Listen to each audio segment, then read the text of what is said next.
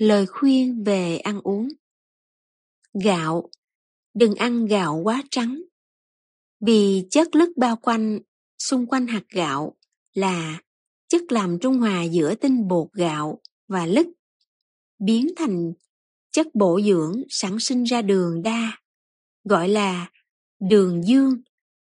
Đường dương này là khỏe mạnh, còn đường đơn là đường âm là loại đường mía và đường của trái cây sinh ra chất chua.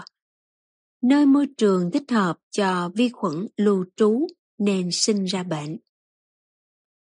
Công dụng của mè vàng. Chất có tác dụng làm sạch mạch máu, vì vậy chữa được bệnh về hệ thống tim mạch. Nếu hệ thống tim mạch bị dơ, nó sinh ra vi khuẩn nên bị các bệnh như cao máu, đau nhức, nhức mỏi, tê tay tê chân, mờ mắt. Trái cây, rau củ, đậu. Ăn phải đúng mùa. Ăn vừa phải, đừng lạm dụng.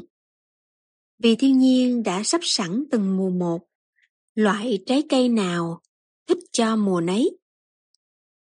Nếu chúng ta ăn uống trái mùa, giống như mùa đông mà mặc áo mùa hạ, còn mùa hạ lại mặc áo đông vậy.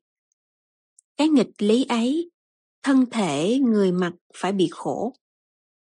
Các thức ăn uống, khác loại cũng phải biết loại nào âm, loại nào dương.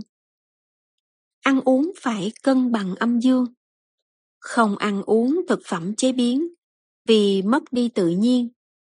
Không ăn uống thực phẩm có chất độc hại. Không sử dụng đồ nhựa đựng thức ăn nóng.